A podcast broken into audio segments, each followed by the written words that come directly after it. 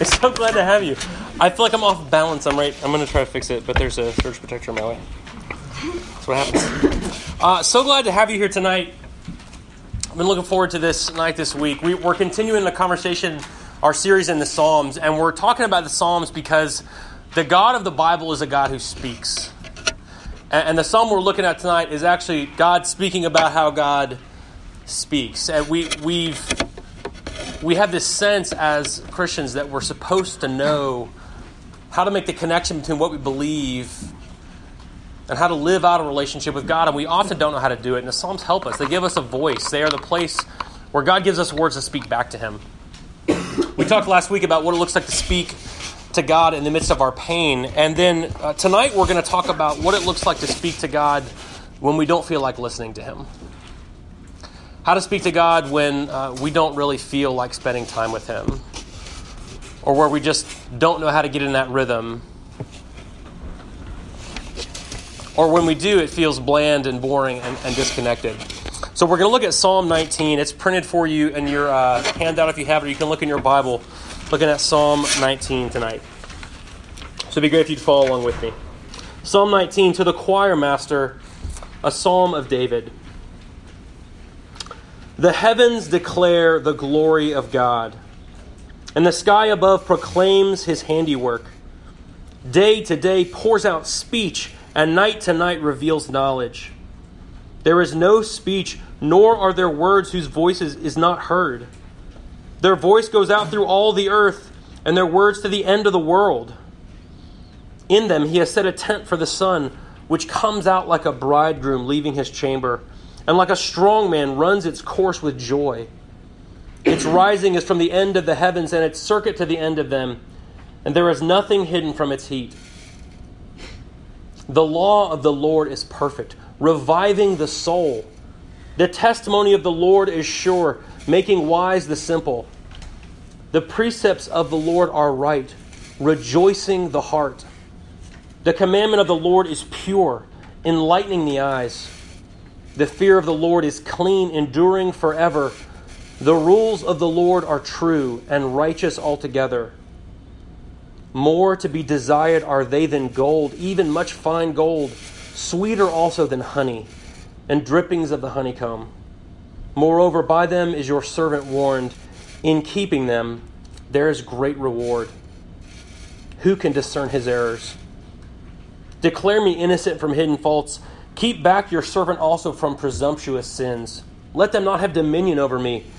Then I shall be blameless and innocent of great transgression. Let the words of my mouth and the meditation of my heart be acceptable in your sight, O Lord, my rock and my redeemer. This is God's word. It's absolutely true. And He gives it to us because He loves us. You pray with me and then we'll get started. Father in heaven, we thank you and we praise you that you speak to us. And we pray that now, as we listen, as we look to your word, that the words of our mouths and the meditations of our hearts would be pleasing and acceptable to you because you are our rock and our refuge. Spirit, I pray that you would be at work through this word right now in us so that we might love you more, so that we might love your word, and so that we might love one another. Pray this in Jesus' name. Amen. One of the things that I really love about this job is the, the chance that I get to, to know you guys over the years the chance I get to see you guys grow up from freshmen to seniors, and the chance that I get to see some of you hopefully uh, continue walking and learning and growing after college. It's, it's, a really it's a real encouragement to me. I, I, got a chance to catch up with some a couple of seniors today, and I'm, I remember them coming in gangly 18 year olds, and now they're now they're men grown up, ready for the world. And, and, I, and, I, and I think about this, and I think about what it's going to be like moving forward. And I, I, I hope that as you guys grow, that like I look forward to that day when you get to experience like moving to a new city and moving into an apartment or a house. Uh, and getting that first paycheck and showing up at that first day of work and learning about a community in the church after college, learning about love and service of your community after college. If, if God leads you then, than learning about love and relationship and marriage and children. And one of the things that I hope for you all someday is that you get to have the experience of trying to feed your children vegetables. I, I really want this for you because I feel like then you will finally understand what I have been talking about all this time. Feeding, feeding children vegetables is a, is a universally impossible scenario. And, and the secret is that uh, vegetables are actually good. Like Maggie makes this asparagus and she does like olive oil and this like pink sea salt and she roasts it until the tips just start to get crispy. it's like my favorite thing. Uh, and, and children, uh, we, we, we believe what scientists tell us that vegetables are good for you. Okay, I, I don't know the science. I just I just believe it. That uh, that vegetables make you strong and they make you healthy, and it's like they're superfoods too, and that's kale, and no one knows what that means, but we just accept it, right? Uh, and you know, if you put enough butter and salt on something, it's not even really a vegetable anymore. It's like green toast at that point. But you, you, so you put these things in front of your kids, and you tell them this is important. This is good for you. This is going to make you healthy and strong. And they just refuse to eat it. And they cross their arms and they take a stand or they negotiate with you. Well, what will you give me if I eat one of my green beans? Another green bean. Like they they they chew it up, they put they put all of it in their mouth. This is what my kids do. They put all of the vegetable in their mouth and they're very proud, and then it's too much and they have to spit it out. But they ate it because they put it in their mouth, right? And so when you're if you're a parent, you like you compromise and you make threats and you make bribes. Well, I'll give you one M and m for it. like you know. Here's what I'm talking about. This kids eating their vegetables is like Christians reading the Bible. Like it gets put in front of us, and it's this thing that we are told like this is good for you. This is healthy for you. This is going to make you strong. This is going to make you grow. And for some reason, we say, uh, I, I just don't like vegetables. Can I have some more pizza? I just, I just don't want to get up early and read my Bible. Can I get a little bit more sleep? I don't want to pray. I just want to watch one more show on Netflix. I don't want to spend this time. I just need to work a little bit more and study a little bit more. I, I, I just don't feel like it. And when I do, when I do taste it, when I do ingest it, when I do open myself up to God's Word, what if I don't like it? What if I don't understand it? What if it's bland? What if there's not enough salt on it? What if I don't appreciate it, right? And so we have this experience as Christians. Some of you are in this kind of season right now where uh, you're not even really interested in God's Word. You're not even sure what you think about God. Some of you here and you're, and you're a Christian, and so you like believe in God, and you have this thing and you feel like you're supposed to read it, but you're just not really getting around to it. And then some of you are, are reading it, but you don't like it. like you're reading it because you're supposed to. Because it's green and it's a superfood, and you believe, like, hopefully it's going to make you strong. But you're kind of just like pinching your nose and closing your eyes and hoping it goes down quickly. That's what we do with God's Word. And, and the beauty is that Psalm 19 is given to us to encourage us, to teach us, to inspire us when we don't feel like listening to God. When we don't feel like reading, when we don't feel like praying, Psalm 19 is a tool that God gives us to remind us how good our vegetables are for us, that they actually do something powerful for us. So, what I want to do tonight is I just want, I want to ask three questions. the first question is this How do I know that God speaks words to me? How do I know that God speaks words to me? The second question is uh, What does God's word do to me? And then the third question is So, how do I respond to God's word? So, the first question How do I know that God speaks words to me. You, you ever heard the phrase, action speaks louder than words? Psalm 19 starts with a little action speaks louder than words because this is a psalm all about God speaking. It's all about God speaking, but you'll notice that it doesn't start with any words that God speaks. It actually starts with action.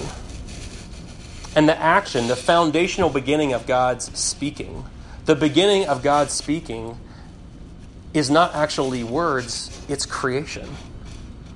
The heavens declare the glory of the world, the glory of the Lord.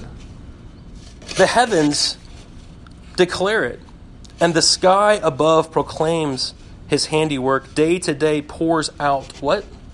Speech. Actions speak louder than words, and the beginning point for God is creation. So, the, what, what God is saying is there if you want to see, if you want proof that God speaks, look up. Look heavenward. Look up at the sky. That's the proof. That's the starting point. He says, Look at the sun. It, it may seem weird to us, but most cultures in most history have worshiped the sun. Like they've worshiped it. Because the sun, in a worldly sense, it's the source of all life. It's the source of all warmth. It's the source of all light and illumination. Everything that we need, everything that we want comes from the sun. We have a hard time wrapping our minds around that. Our, our culture today, we're really um, distanced from the sun. Like the sun is down right now and we're fine. We have our own lights. We don't need it. We can see in the dark, right? The sun is down. We don't care. We don't need it to warm us. We have heat. We don't need the sun to illuminate our steps. And in fact, our faces are more often illuminated by that blue screen glare of our phones than it is illuminated by the light of the sun. I, I feel like I'm actually part of the problem here. Our, our, our third daughter, Caroline, who's two, her alarm clock is an app on an old iPhone plugged into her room called Mr. Moonlight. And when it's bedtime, a moon comes up. And instead of an alarm going off, the sun comes up. So she knows she's not allowed to come downstairs until the sun comes up. Has nothing to do with the actual sun, right? We, we, we make up our own sun. We're not, we're not connected to it. The claim of God's word is that you, you want to know if God speaks to you, you need to get your butt out of bed and get in the car and go to Cold Mountain and hike up while it's still dark and watch the sun come up. That's what you need to do. If you haven't ever done that, you need to do that. If you haven't done that in a while, you need to do it. You need to bring your Bible, you need to bring Psalm 19, you need to read the first two verses and see if you think God is speaking. The, the first week, I told you guys to go and look at a tree. Remember that? Did anybody go and spend time looking at a tree? A couple, a couple people looked at trees. The rest of you, you, you have to because they're everywhere. Right? I see three people look at trees. I that's a little, a little discouraging, but you know. This one's going to be even easier. Get, go watch a sunset. Go up. You don't have to go on a hike. Go up on the Blue Ridge Parkway in your car. We live in the mountains. Okay. Bring some co-op. Go watch the sunset. God wants to prove to you, He wants to earn the right to speak to you by showing you the beauty of creation, by showing you the starry skies, by showing you the brightness and the warmth of the sun. He actually gives this to you to prove that He speaks to you. So when you're having those days and those moments, those seasons where you are just not in the mood to read God's Word, when you just don't really care about it, when you just don't really feel like it, I want you to, to do what Psalm 19 says and, and don't start just trying to force it down your throat. I want you to go and look at a sunset. How do we know God speaks to us? Because He's shown His glory in creation. He's revealed who He is, which is what God speaking does. And He does it through creation. So that's the first move is to go and look at the sun, okay? That's how we know that God speaks words to us. The second, what does God's word do to us? Verse 7, there's this transition. We've been talking about uh, nature, we've been talking about creation, we've been talking about the sun, and all of a sudden he starts talking about the Bible. All of a sudden he starts talking about the specifics of God's word. And there's all these words for scripture here the law of the Lord, the testimony of the Lord, the precepts of the Lord, the commandment of the Lord, the rules of the Lord. And we could spend time talking about the, way these things emphasize different aspects of God's word, but this is these are all words that, that point us to, to God's word in Scripture. These are the words contained in the Old New Testaments of the Bible. And the claim, here's what he says about them, is that God's word is perfect, it's sure, it's right, it's pure, it's clean, it's true, it's desirable, and it's sweet there's a reason why uh, every time you come to RUF after I read the Bible, I say the same things. What do I say? This is God's word, and it's and it's given to us because He. I say it every time. I'm just going to keep saying it. I don't care if you don't like it. I'm sorry. I say it every time because uh, I believe that. I, I, I stand on that, and I actually believe that if I don't have that to stand on, I don't have anything to stand on. And one of the things that we have to do as we come to something like this is we actually have to wrestle with the Bible's claims about itself that it's true, that it's pure, that it's perfect. And this is, this is of course, uh, reaffirmed in the New Testament in 2 Timothy 3, where Paul says that all Scripture is God breathed, which is a really cool phrase. that the Bible is actually trustworthy and it's actually true. Uh, if, if you're a normal 18 to 22 year old, you've struggled with that at some point. You've had questions about that at some point. You've had doubts about that at some point. Uh, I'd encourage you to wrestle with that claim. Uh, that's something I actually would love to talk to you about. I think that the Bible, is, in a historical sense, is overwhelmingly reliable. So much so that I actually trust it because I trust what God is. I, I, don't want to spend more time talking about that, but if that's a problem for you, I hope you, I hope you come talk to me. I'd love to talk to you about that. What I want to talk, what I want to focus on tonight is what God's word does to us. And here's what it says it does in verse 7 it revives the soul. It revives the soul. It injects energy and passion and life into you. How does that sound? Could you use a little bit of that right now? A little revival of the soul? What does God's word does? It says it makes wise the simple. Wisdom is the, the art of godly living. Wisdom is knowing how to discern which way to go and what to do and how to think and how to react. What do I do in this tough relationship situation? What do I do in this tough conversation? What do I do with this decision I have to make about my future? Could you use a little bit of wisdom? God's word rejoices the soul. It causes us to brim up with joy and happiness and delight, even when we're walking in darkness. Even when our circumstances are not good. You have any circumstances are not good? Could you use a little bit of rejoicing in the heart? It enlightens the eyes. It helps us to see the world how it really is. It helps us to see the places where God is actually at work in the mess of our lives. Helps us to see what's true and good and beautiful. It helps us to see what's dark and twisted and evil. It helps us to see. And in verse 11, it, it, it serves as a warning. It protects us from the paths that lead to destruction, that lead to our own harm. That's pretty incredible stuff that God's Word does. I, I want to say this, I want you to hear this really carefully. Christians are not supposed to read the Bible. Christians are not supposed to read the Bible. That's not why we read it. We read it because it revives the soul and makes wise the simple and rejoices the heart and enlightens the eyes. That's why we read it.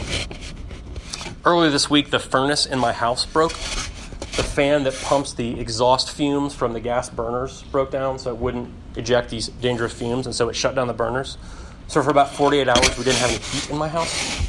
And thankfully, it wasn't as cold as it's going to get in the next couple of days, but it's been a little chilly. So my house was hovering around 50 to 55 degrees for about 48 hours, which is just a little cold for a house, okay?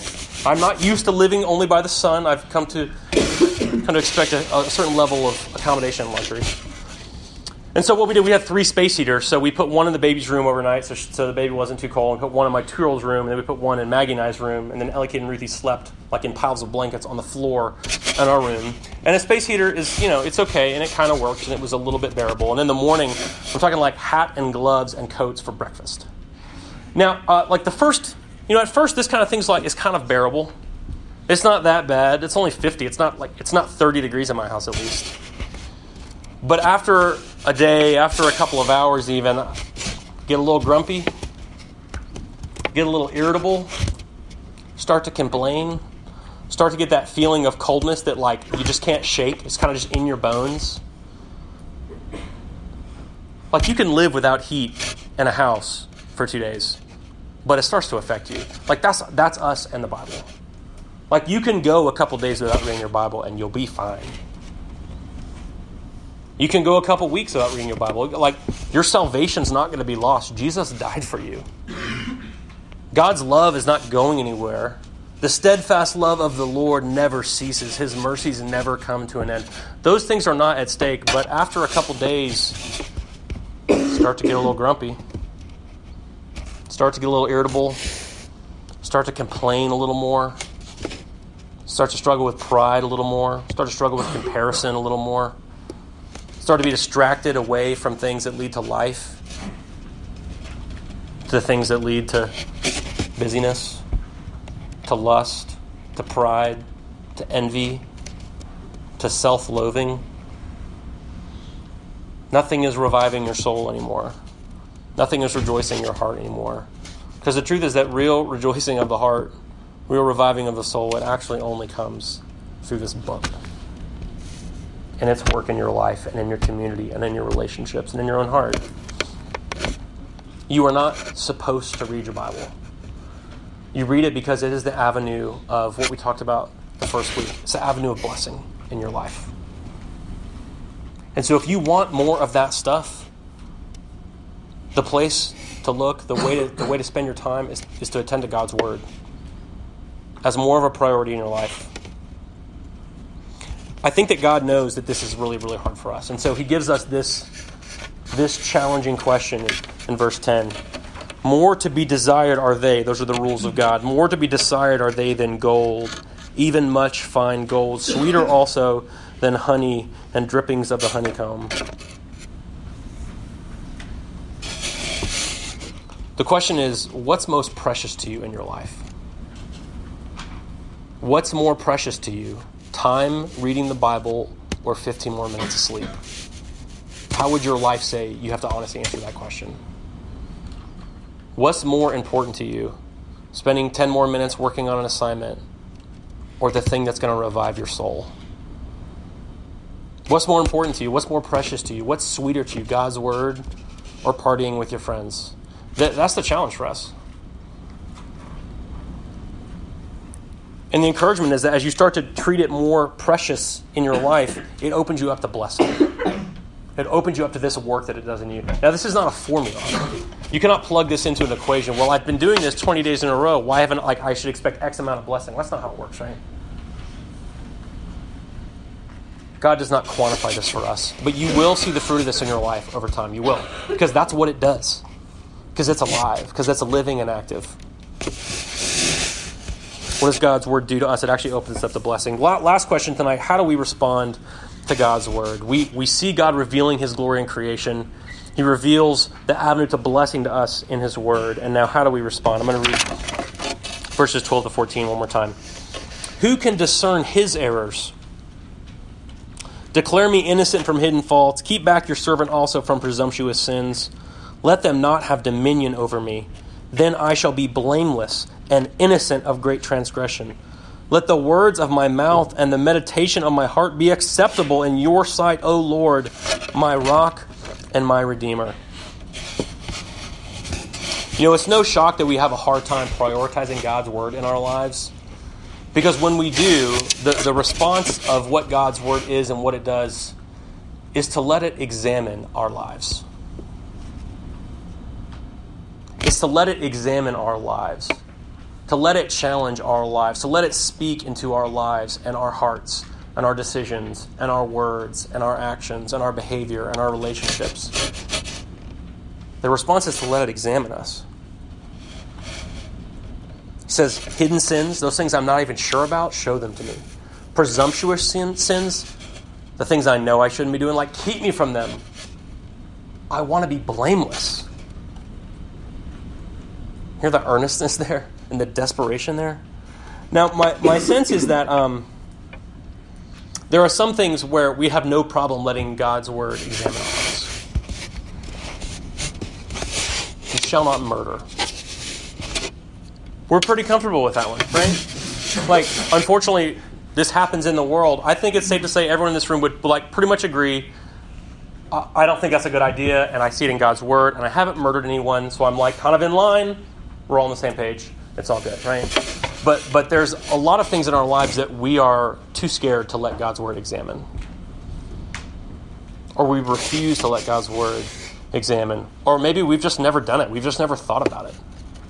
We've never had something in our there's areas of our lives that we've never reflected on. It's like where, where can I look in God's word to show me how I might be thinking about this? What about what the Bible says about the love of money? And how dangerous that is. Have you have you let that examine the goals you have for your life and your future and your job and the lifestyle that you want? Have you let that examine that part of your heart? What about what God's word says about avoiding situations that lead to temptation and pursuing purity? Have you let that examine your life as you think about what to do when your boyfriend wants to spend the night?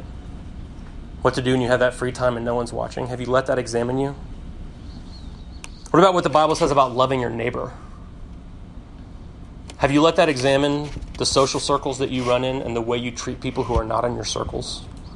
The way you treat people who are difficult, who are awkward, who are annoying? What about what the Bible says about avoiding drunkenness? Have you let that examine the way you, your social life goes here? Or would you rather not think about it? What about what the Bible says about emphasizing rest? Have you let that examine your schedule, your commitments, your busyness, how much you work? What about what about what the Bible says about friendship? The way it commands us to welcome the rebuke of a friend and to speak truth and love to our friends. Have you let that examine your relationships, or do you feel like it's just never your place to call anybody else out?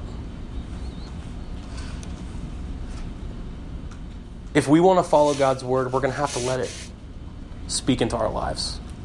We're going to have to let it, it examine us.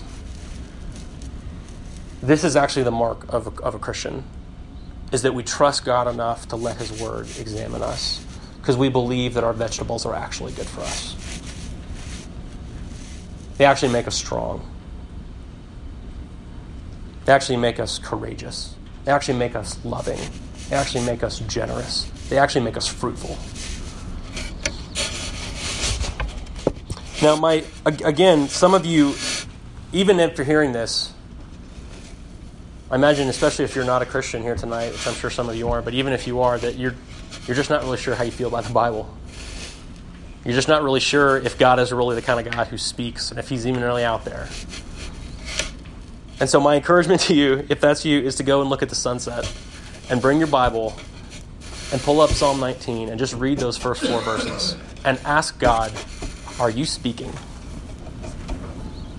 And pay attention to what you feel. Do you feel anything in that moment?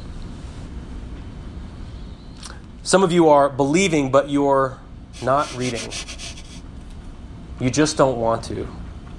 Maybe you feel like you don't know how to and you don't know where to start. Maybe you just don't have the energy. Maybe you're not in the mood for it.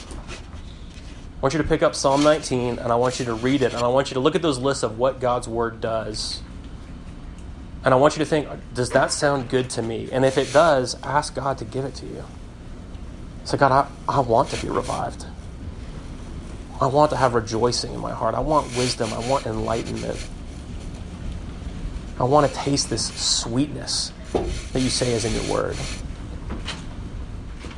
And then others of you are, are reading God's word. It's actually a part of your lives, but, and of course, this is true for all of us. There's areas of your life that you're holding back. Things that you just you just hope no one sees, you hope no one brings up, you hope no one mentions. You certainly hope you don't come across a part in the Bible that's going to make you have to change what you want to do.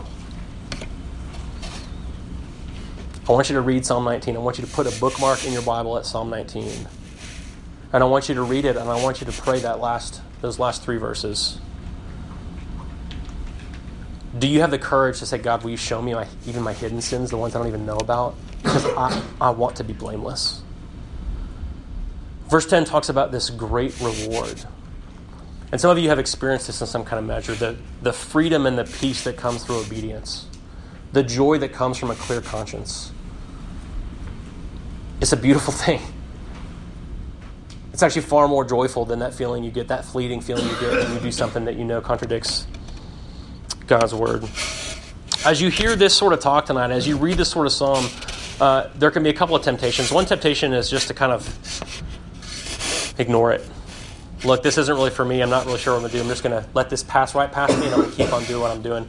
Others of you are feeling that, that sinking feeling of, whoops, there's some stuff I've held back, and you're feeling bad about yourself right now. And I want to remind you and encourage you what God says in the Psalms that His mercies never come to an end. They're like a surging waterfall that you're looking at, waiting for it to run dry, and it never ever does. And when you come to Him, you only experience grace and love and forgiveness. My, my hope and my prayer and my expectation is that as you think about these things, as you pray this psalm, as you look at the sun, that you actually will feel something. I expect that you will. Because the thing that you actually encounter when you lean into God's word is Jesus himself, who is the ultimate speaking of God. He is the word made flesh, He is the living word. He is the speaking of God as a man. And so, just as He is the embodiment of the Word, He is embodied in the Word.